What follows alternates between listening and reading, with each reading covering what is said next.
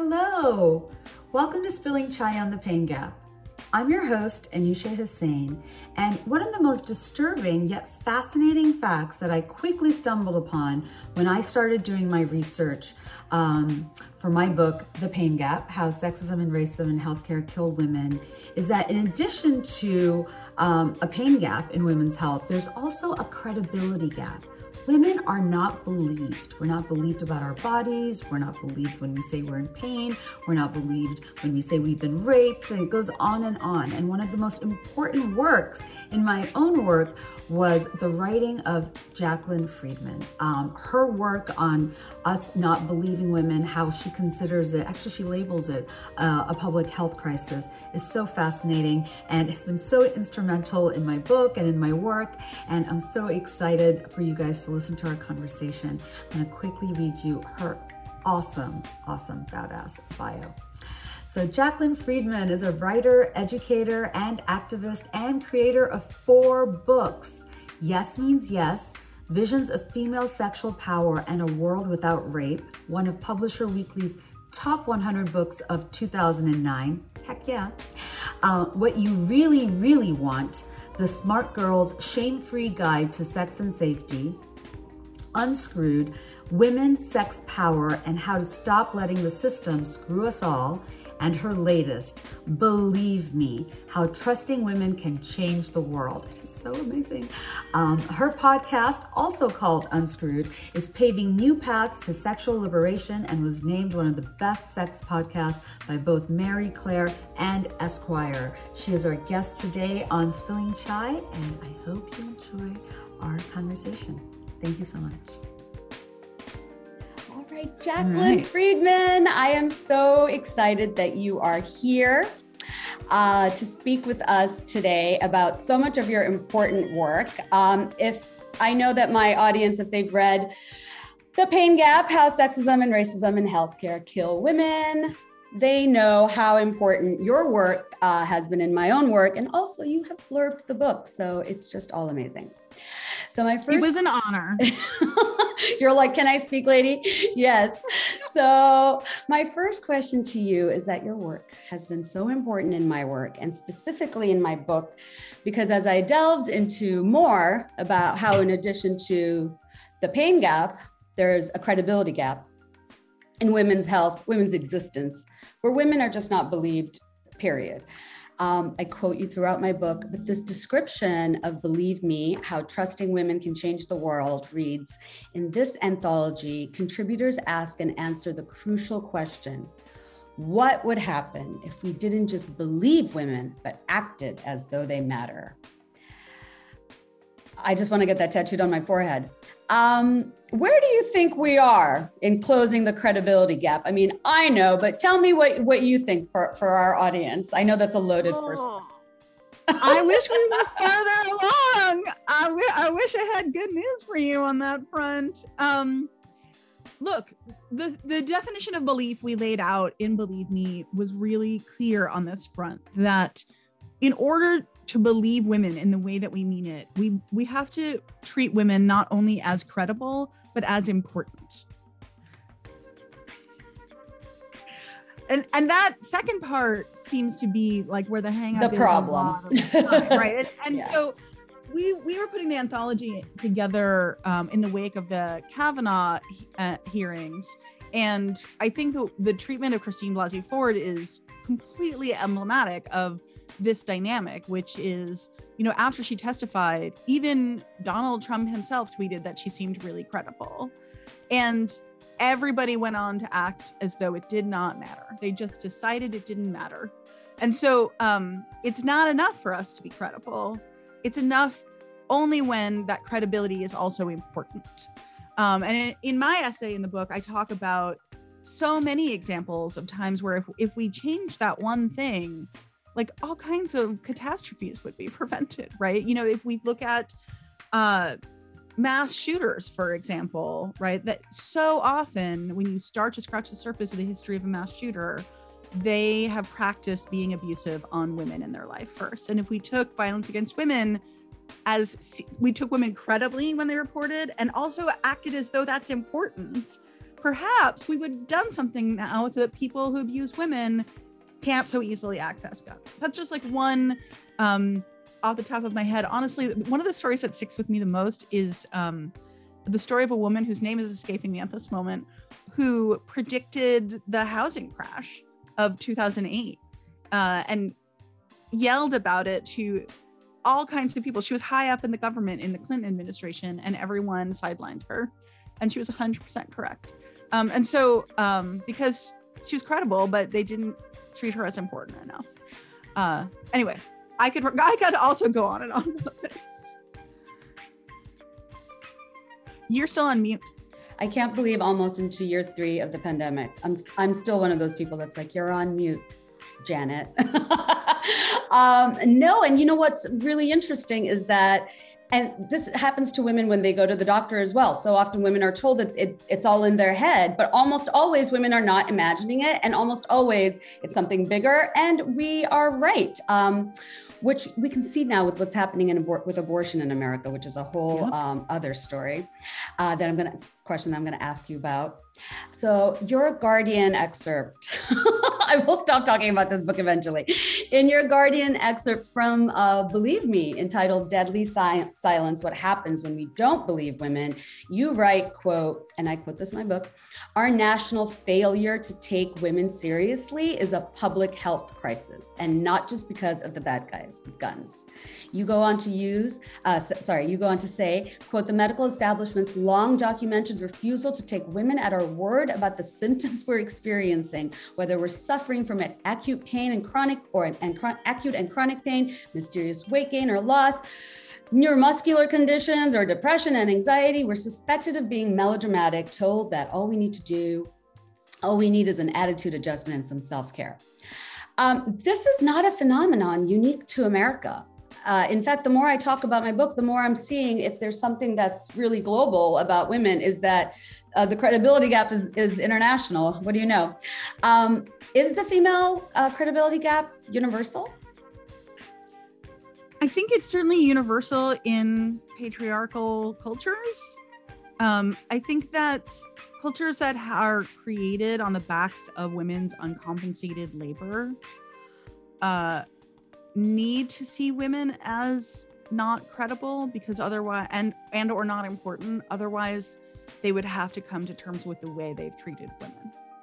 You know i see this in my own work in talking to young men when i talk about consent um, when i talk about you know all the basics of sex education and but especially about consent and sexual violence um, that there's a resistance be- that I think is rooted in a realization that if what I'm saying is true, that they've already done some harm and not wanting to confront that. And I think there's so much resistance to believing women that is treating them as credible and important. I'm going to repeat that over and over again.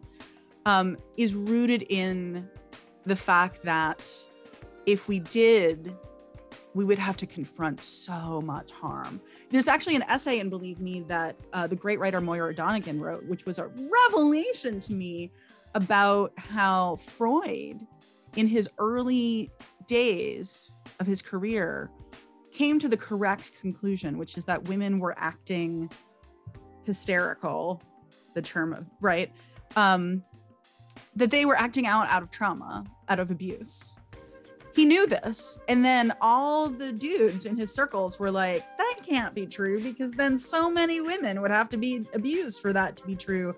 And Freud literally saw the writing on the wall for his own career and said, oh, you're right. Women are just crazy because they're crazy. They're fragile. Their wombs wander around or whatever. Um, he literally knew.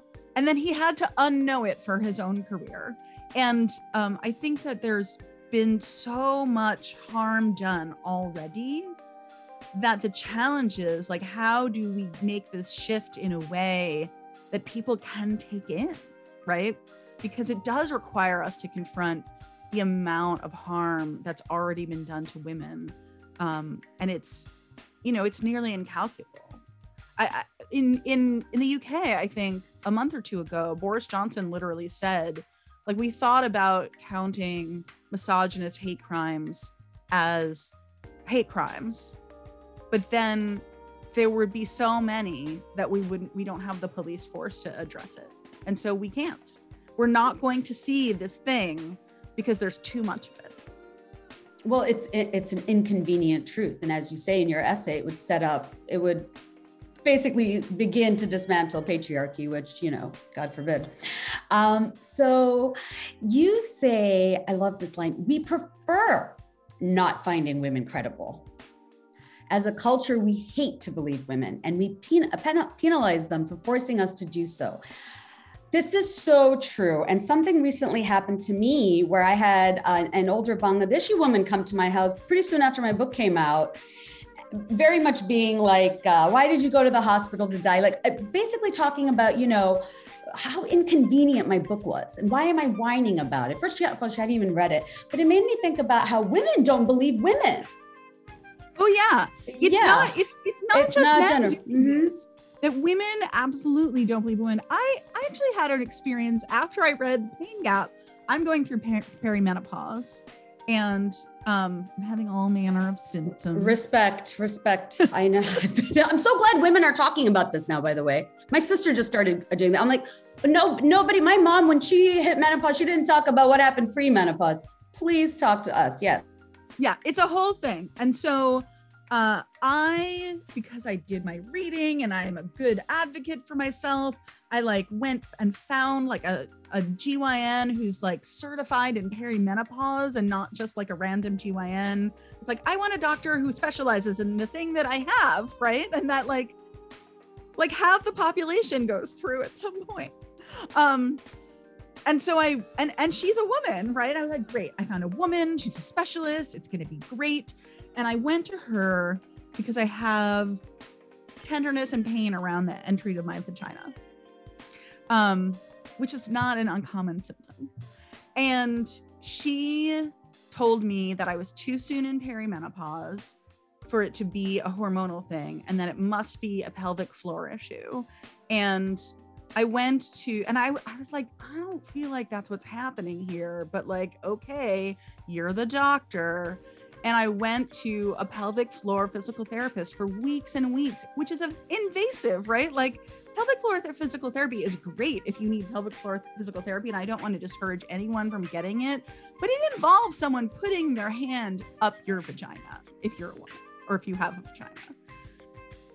Weeks I, and weeks. Yeah. Sorry, and the physical therapist and I concluded at the end of weeks that like like I had actually had some benefit to my my pelvic floor, but it did not address the issue at all because the issue was never my pelvic floor, which I knew. Like I do a lot of yoga. I like you know like I I know my body. I know what's going on.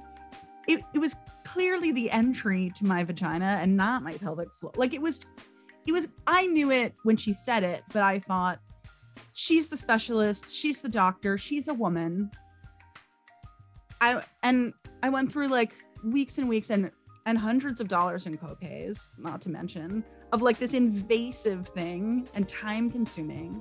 And it was exactly what I thought Well, this is the other really interesting thing, and I say this in my book, is that we view our healthcare um, as though the doctor is the most important member, a, a person in our healthcare. But really, we should view our healthcare as a team effort, and the most important person is really you. It's you.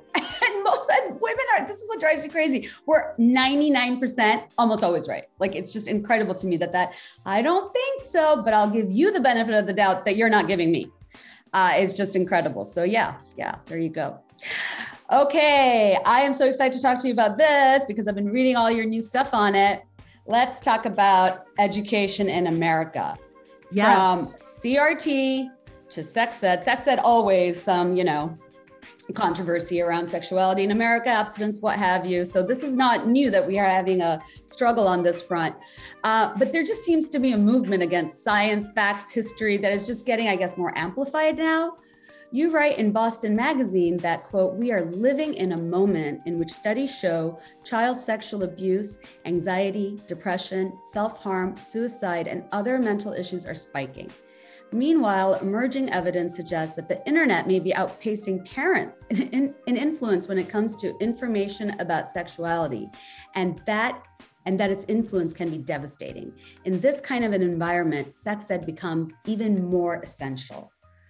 Talk to me about how sex ed can save lives because it's very different than what it was when we were growing up. I mean, I'm 42, I assume you're in your 40s. I mean, it was scandalous even then, but I went to an American school in Bangladesh and it was the Americans, you know, who were insisting that we have this very, um, you know, rigorous education. And now here we are in 2022 in America. So what is going on, Jaclyn? Well, it sounds like you got better sex ed than I do. I'm actually, I just turned 50, believe it or not. Oh my and, uh, God, congrats!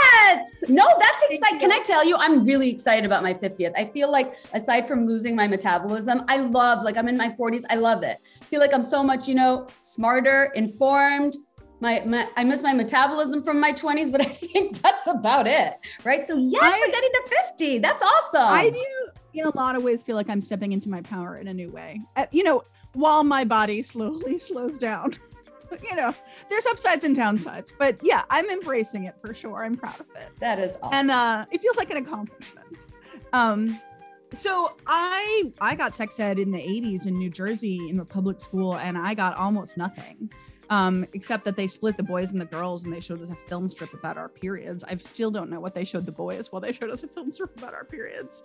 Um, oh wow. And but it's gotten worse since nothing because of decades of the right owning this issue and spending billions of US taxpayer dollars on forcing abstinence propaganda rooted in right wing Christian theology, um, not even mainstream Christian theology.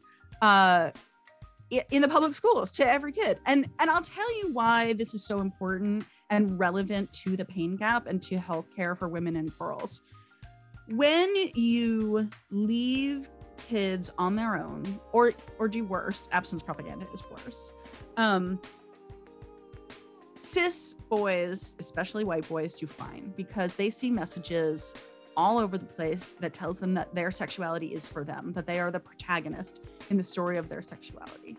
When you fail to teach girls queer kids students of color folks who are usually marginalized, um, that sex is for them and that they have the right to have expectations that it feels good and that they can do it on their own terms. And here's how to navigate that.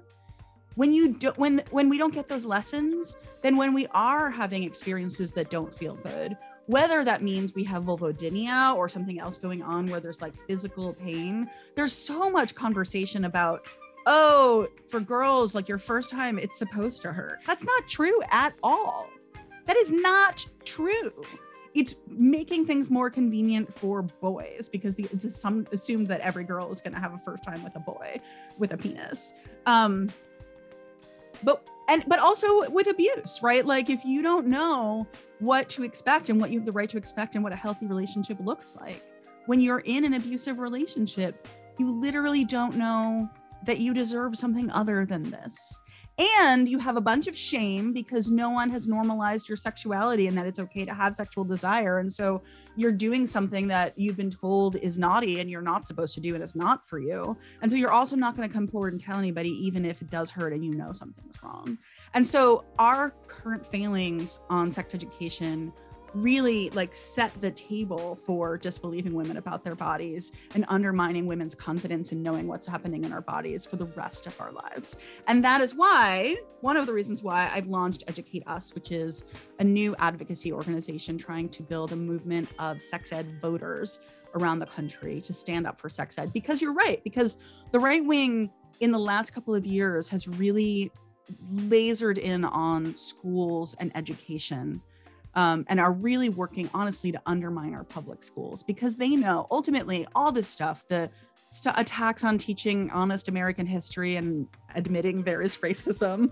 I refuse to, re- yeah, uh, the attacks on like trans kids being able to pee at school or play softball or whatever, like the, the attacks on sex education, they're all from the same playbook.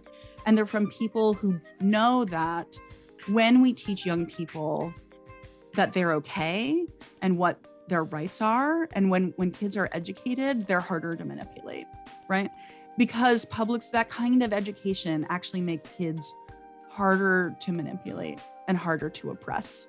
And they don't want that. They want hegemony. They want their hegemony restored um, yeah. to the extent that it has been undermined. And um, it's transparent.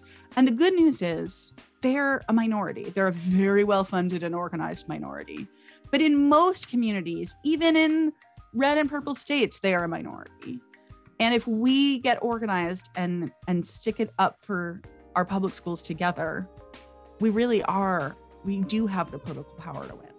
No, we totally have the political power to win. And this is what's so interesting. It's like this in, in Muslim societies as well. With all extremists, I wish we could learn from them organization, messaging, laser focus. It's always the minorities that are organized like this. And then they dominate the messaging versus the majority, I guess, we're just resting on our laurels. But now, as we know, we, we cannot do that. So yes, you are you are so right. But speaking of, I mean, I feel like this it has been going on for so long and i just think about like the bush years when i still worked at the feminist majority foundation and just like how they were drilling in on abstinence only education and how it was spiking in teen pregnancies, but then they don't want you to get an abortion. And I mean, what uh, uh, you would never imagine that this would be happening in the richest democracy in the world, which preaches and actually ties to US aid overseas. I mean, growing up in Bangladesh, I've, I've seen this democracy, education, women's rights. And I mean, they introduced the concept of women's health in Bangladesh, and now we are not allowed to talk about it in America. I mean, do you, it, it's it's it's terrifying. It's terrifying as a mother. Yeah, it's terrifying as a citizen, right? Like I I'm sort of speechless right now. It is. It's just. It's terrifying. I mean, I at this point don't know that I call the United States a democracy. It's never been a full, truly realized democracy, but we are backsliding fast and undermining public education especially our rights to understand our own bodies and our own history and our own identities, um, is part of that attack on democracy itself, right? Yeah. Um, because because they don't want us to see ourselves as credible and important. If we see ourselves as credible and important, we're going to demand they see us that way as well. Like it's yeah. all it all ties into the same thing. It is um, yeah, we're in a truth. very precarious moment. We are yeah. in a terrifying backlash moment, and I take comfort from the fact that we've been in backlash moments before. Mm-hmm. Um, and we've moved forward. You know, I I in doing this work on sex ed, I've been learning some history in Virginia in the 70s. There was a huge attack on um, teaching anti-racist education, teaching honest American education um, in public schools by a woman who was also anti-sex ed. That resulted in like people shooting at school buses and like book ban, like all the stuff that we are. I think I know about this. And they were yeah. attacking, like white women were attacking bus full of black children. I don't, yeah. It, I don't know if it was, the same, but anyhow, yeah. And um, oh, yeah. it was like where the Heritage Foundation actually cut its teeth. The Heritage Foundation was wow. brand new and they yes. fueled this. And, but the thing I take from it is, I try to remember that shit has been bad before yeah. right? That we've we've seen these plays before. We've seen every argument they've made before. Mm-hmm. Um, and that doesn't mean that we're gonna win this time, but it means we can win. Yeah. Right. Yes. It means we can learn that this is that this may feel overwhelming and unwinnable right now, but actually, if we look to our history, we know they can be defeated. And so, um, that's that's mostly what gives me comfort these days. Well, th- that is really good.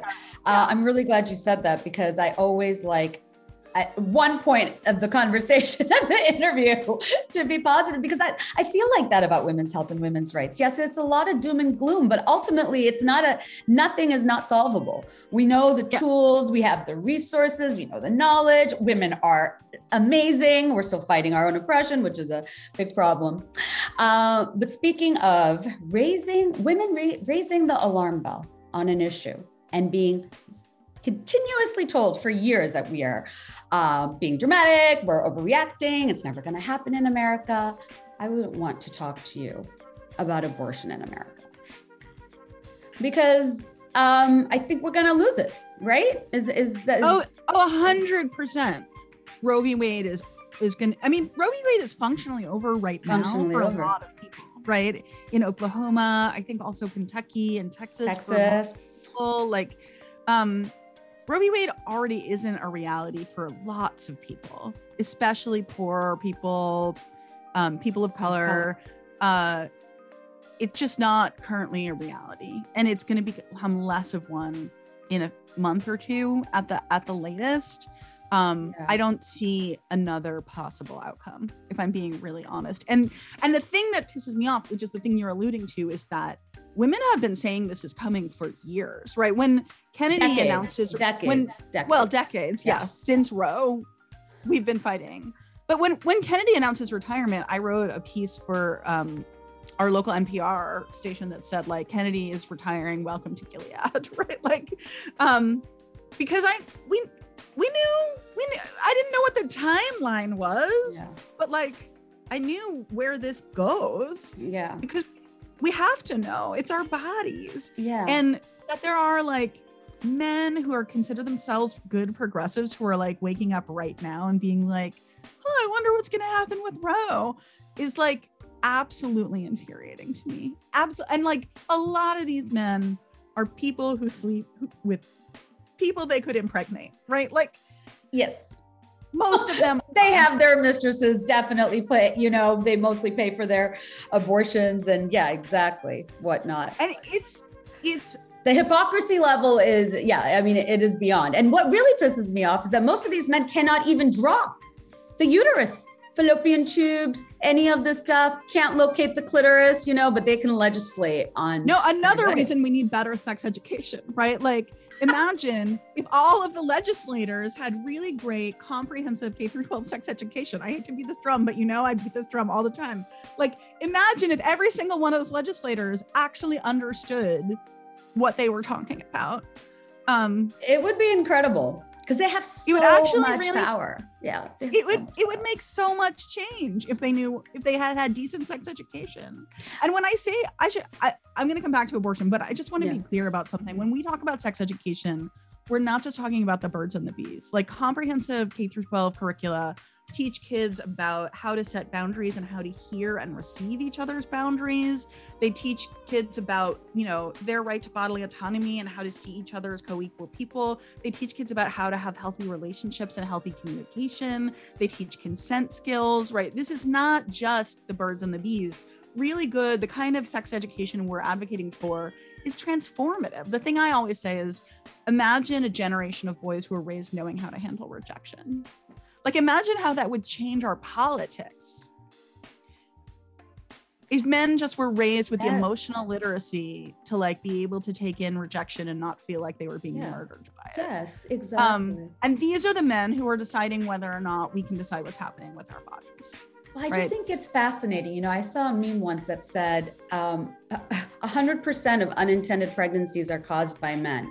And I just think it's so crazy that, like, you know, in the 50s when we used to send women away when they were pregnant, I mean, if they got pregnant out of out of wedlock, had premarital sex, what the punishment. I mean, all these laundry women, the Magdalene, I mean, all of this stuff. And then in a way, it's kind of still happening here. 100% of the responsibility falls on our lap. 100%. It's like we got pregnant on our own. Still. Yeah. And then do you know what? Yeah. do you know a thing I learned recently that I'm still like processing? It's not about abortion, but it is related. That when they discover when the people who developed Viagra, which was developed for some other medical purpose, discovered that it gave men long-lasting boners, they simultaneously at the same time discovered that it was really good for alleviating period cramps but they decided there was no market there and just yes yes yes. Well they didn't te- they literally just didn't tell us. You know I, yeah. I, I i would i would like to say that i'm surprised by that but i'm not because the lack of research in women's health the knowledge gap is also such i mean there's even a mice patriarchy. They don't not only do they not test on enough women clinical trials completely leave out women exclude women but uh, there's a freaking mice patriarchy. The majority of illnesses it's true. Even if they affect affect women more, like anxiety and depression, are tested on male mice. I'm like, where are the female mice? I'm laughing. It's uh, it's terrible, but I'm laughing. Yeah, it's but it's like terrifying. It's like the standard for health in America is still yes. a middle-aged white man, and I'm just like, how can we not want to research? I mean, that knowing that about Viagra, and there's no market for that. Do you know how many women Well, with it- endometriosis are told it's just bad period cramps? It comes back also to like how much not believing women costs all of us, regardless of our gender, right? Like the folks who make Viagra could have made a like an additional fortune on women with period cramps. And they decided not to because they just didn't want to get involved with that icky, te- terrible subject, right? Like that, that the entire culture is self-harming by disregarding women. Um, yes, we all pay like, the price. capitalist ways, right? Yeah. Companies uh, are hurting their bottom line over it. No, it's bad for business. Not believing women is bad for business. Not being a feminist is bad for business. Um, I thought that was fascinating what you just said that sex ed is not just about the birds and the bees. I have actually never even thought about it like that. That is so true. Do you think sex ed needs to be rebranded? It's kind of like you put family planning, you say family planning on Capitol Hill, they're like abortion.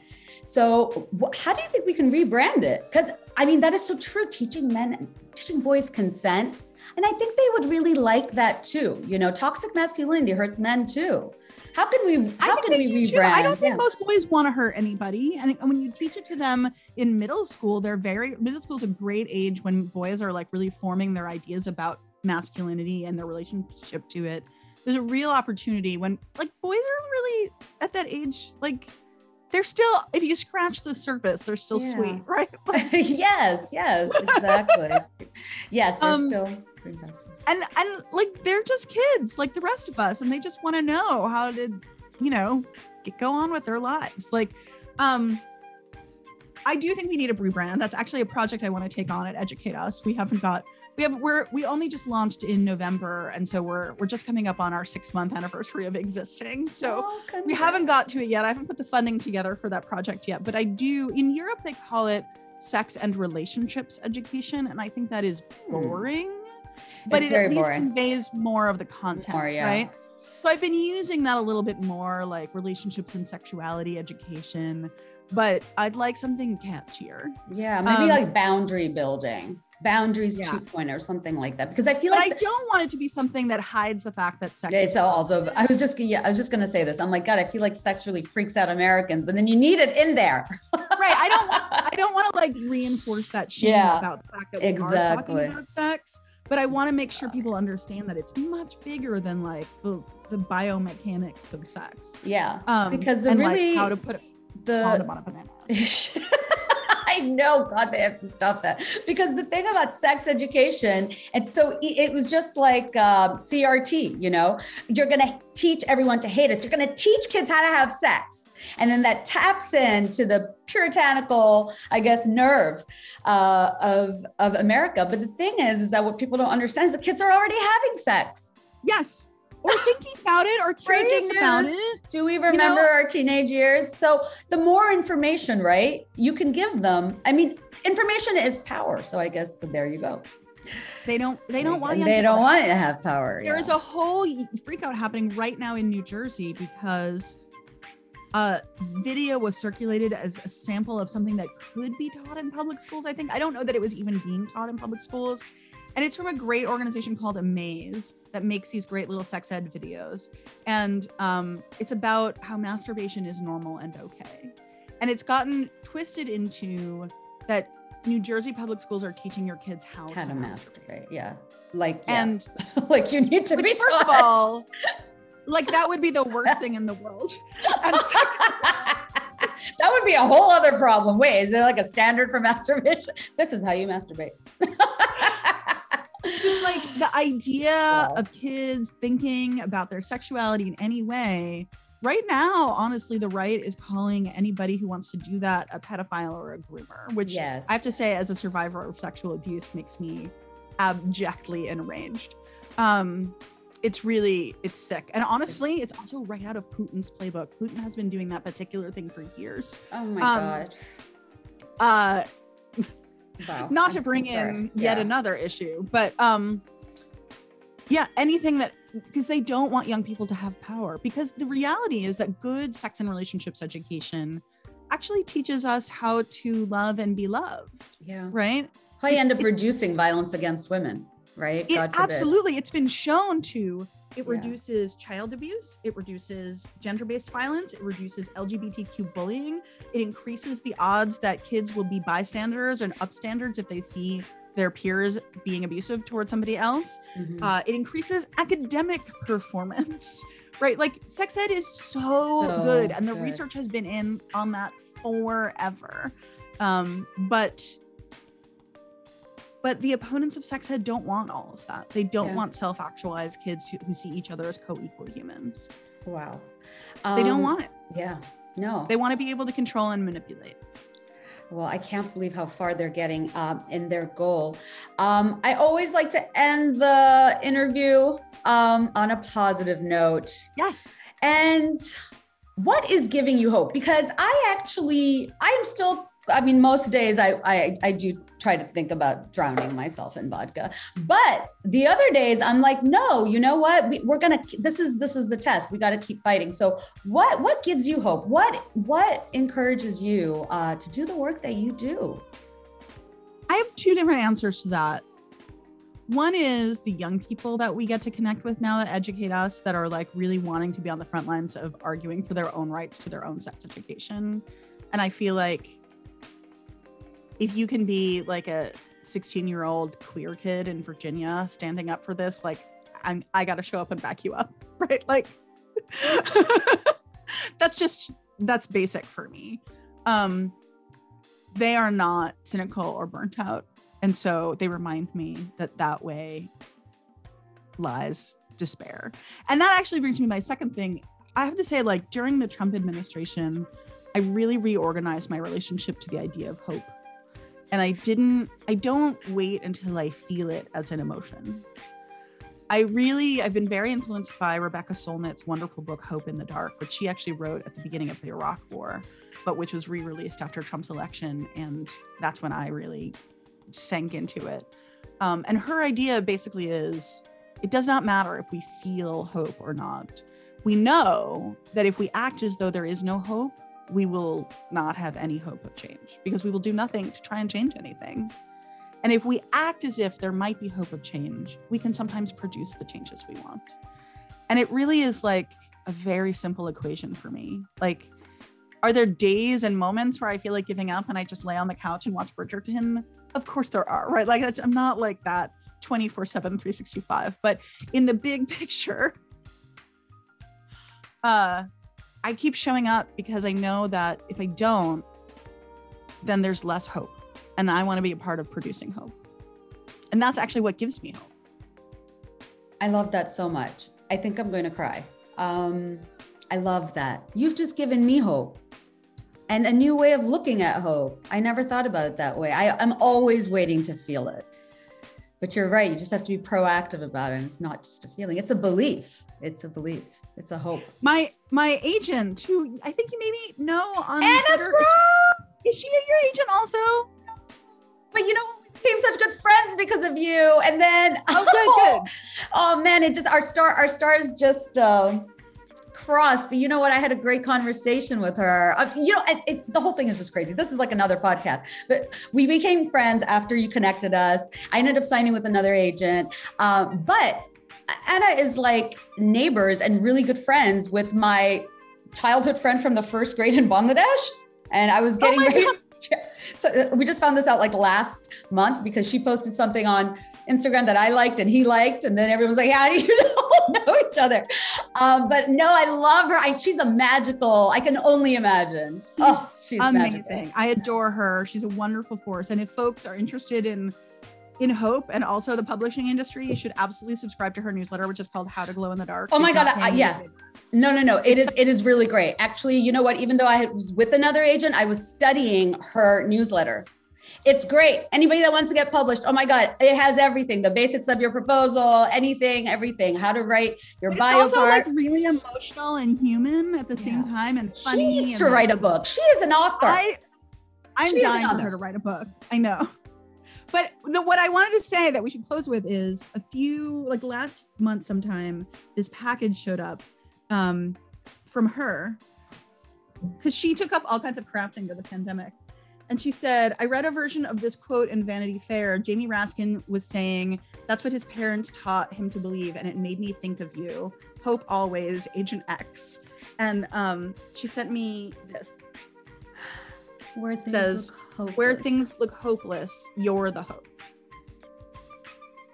I absolutely And I love just that. cried and cried when I got it. I just like, and it, I, it's like it lives right that. on my desk because I like need to touch it. Um, I haven't I even love hung it up that. 'cause I just like Oh my god, I want to touch it. Oh, I love that. I'm gonna write that down. That is so Jaclyn.